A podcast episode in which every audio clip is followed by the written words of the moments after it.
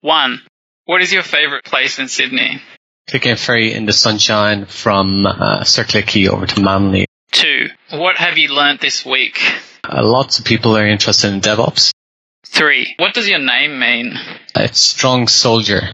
Four. If you could be any character in Lord of the Rings, which would you be? Gandalf. Five. Where were you born? Ireland in a city called Limerick. Six. How long have you been at Readify? Ten months. Seven. What is your job title? Lead consultant. Eight. What book has influenced you most? It's called Influence. It's from Robert B. Cialdini. Nine. What was the last app you installed on your phone? The Room. Two.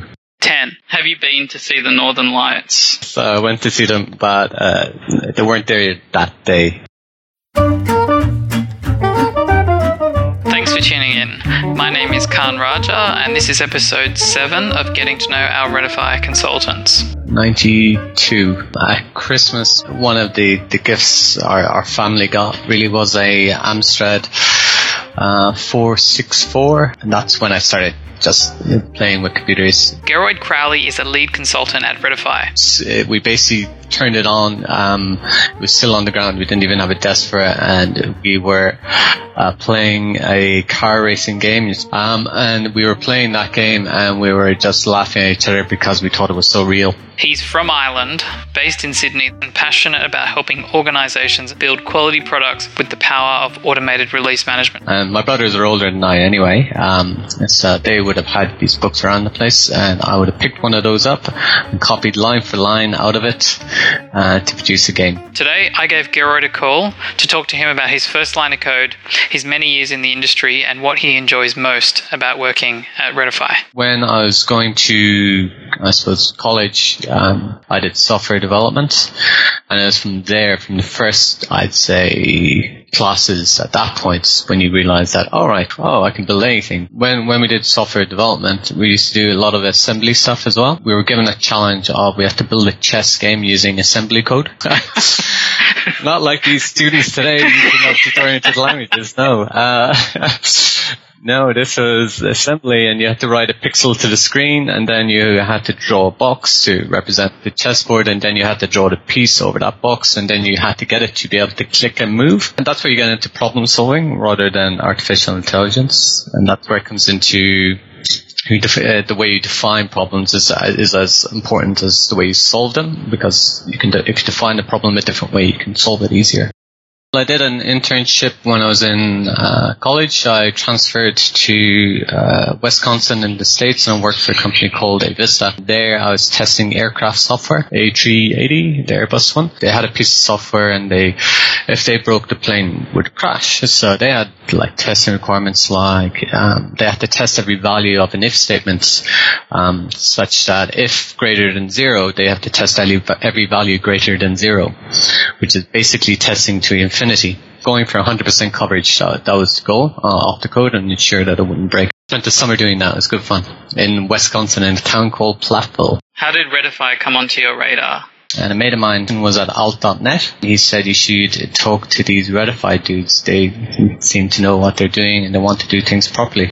Uh, applied, did the knock knock, uh, did all the interviews, um, met uh, Mark and Nick and all of them and then uh, joined. Having been at Readify for 10 months, what have you learned about the organization? They're doing so many things properly, uh, so many things right. When, and I'm always going back to comparisons, and I compare, compared against where I came from, which was an agency, it was a brilliant environment, it was a um, really good passionate people all about UX in this case. Um, we had really good developers um, as well, and we had this culture of beers at five o'clock and all of that kind of thing. However, what we're missing, in my opinion, was the, um, the structure around how how we manage work uh, coming through the organization. I would say that the irrelevant of the projects or the clients, that the mentality of the consultants is that it needs to be done properly and we need to reduce our technical debt and we go into CI and CD and ALM and that in itself has the consequence of quality and the consequence of clients being happy with us. When you see that and when you see it working, you kind of go, oh, we have something good that no one else is really offering and we are, we're able to achieve our targets much faster than anybody else because one, we can prove it.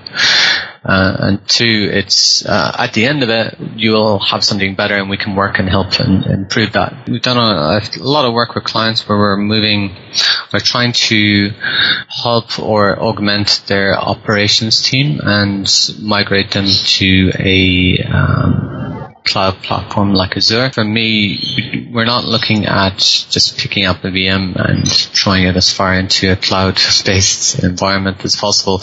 Um, we're looking at the actual items or the things like the software that's installed on them, and we're looking at solutions either starting at the SaaS model for any exchange machines or moving down into the websites and actually looking at a PaaS model. And from that point of view, we're not actually at, oh, we have a, a quick win. We're actually looking at trying to give them a bit more business value. Um, and this is where I think Readify kind of has a massive opportunity coming up. It's, um, we, we can take these websites and we can move them to things like Azure App Services. And then once it's there, we can re-architect it to start leveraging some of the other data, uh, well, some of the other uh, cloud components like message queuing and stuff like that. When it's up there and you actually get full value uh, we can automate things. We can test that our automation scripts are working properly, and it's about. And again, it comes back to just doing things properly, um, to, and to and back to quality of uh, implementation. It's how do I prove that my ALM scripts work or my um, build scripts work? I test them, and and that, that comes back to, again, discipline and what the Readify are, are doing in, for the, the development space and the, in particular, software development space. But just adding another piece onto it called op- uh, like uh, infrastructure or adding another piece onto it called like provisioning. Uh, and that, that kind of stuff is in just in the last six years has become accessible because of the Azure data centers located in Australia. And it, it, it becomes something that we can easily or gravitate towards um, uh, because we're doing it already, um, just not to the level of provisioning.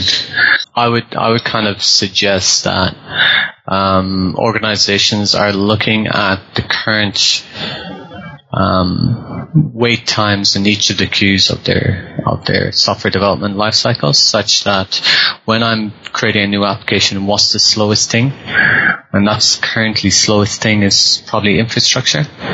Um, and now they're looking at all right. So if we reduce the time it takes to produce or to provision infrastructure, then our time to market or lovely marketing terms um, will be much faster.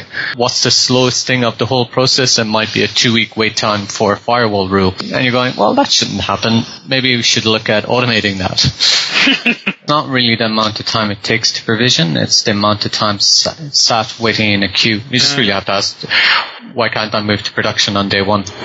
Often we talk about queues and then we talk about busyness and how they're completely separate things because you can have a whole bunch of stuff in a queue and nothing's going anywhere. It's interesting to see how it relates to uh, DevOps operations and infrastructure provisioning. Uh, this idea of queues and prioritization. Is there are there any books or the other book uh, for me being the Phoenix Project, if you've mm. Um, you ever read it, or uh, Personal Kanban, people use the coffee shop as a as an example, as in if I was in a going ordering a coffee and I there's a person at the, the counter who's taking orders and then there's a person at the coffee machine making the coffee and then there's a person distributing the coffee at the end. Um, they don't kind of go, well, take all the orders first, and then once you're done, we'll take all the, uh, I'll make all the coffee, and once I've made all the coffee, I'll hand it out. Um, and that that doesn't really work. That kind of visibility um, to what is your your, your slowest process, mm. and just calling that out and putting it up in big board. What is a common mistake that people in the tech industry make when it comes to managing their time? Uh, doing too many things at once. And as soon as you start limiting your working process, um, you start working faster and you get more done and achieved. Mm. And it's not the answer to everything. It's just saying these are things that happen in organizations, and I recognize myself in that. Yeah. Yeah, this is part of the thing we need to be good at solving. Yeah. So I threw a dinner party. It was uh, Christmas in July, and every other year we just wrote notes and we did tick boxes to say what was going on. And this year, um, and now we were cooking something like 22 dishes um, for about well, 12 15 people over the course of basically two days. Mm-hmm. And knowing what's going on was near impossible. And every other year we were just frantic and not spending time. We are ba- basically in the kitchen while our guests were eating. This year I introduced Kanban, as it were. I put up sticky notes on our fridge about all the dishes and what stage the dishes were at. And con- as a consequence, I spent probably 80% of the time with all the guests. And that was just by, and I wasn't doing anything differently. I just knew what was going on. And I wasn't, had no last minute issues. And it's really about going, well, this is my problem. There's 22 dishes that need to go from not cooked to on the table. Um, what's the process? what were the columns? uh, it was like ingredients purchased. Um, and then it would say in in the uh, or cooking or baking, and then it would say it's prepped, and then it'd say that it's um, on the table. So you could make like ice cream the day before. So we went, all right. So on Tuesday, let's see all the items we can cook today. So you can then say, yes, this is prepped, but it's not ready to put on the table because there's no one sitting at the table. um, so you can kind of get into a flow. And as, as I said, the result was 80% instead of like 10% of the time I was sitting at the table. It was 80% of the time I was sitting at the table and the food was better. I would, I would expect less burnt stuff. Dude, that's awesome. Um, all right. Well, Geroid, thank you so much for your time and helping me out with this project. And um, I'm looking forward to speaking to you again soon. Sounds good. Thanks for your time as well. Okay. Thanks. Bye. Bye. Well, there we have it. This has been episode 7 of Getting to Know Our Readify Consultants with Geroid Crowley. I'm Khan Raja. Thanks for listening.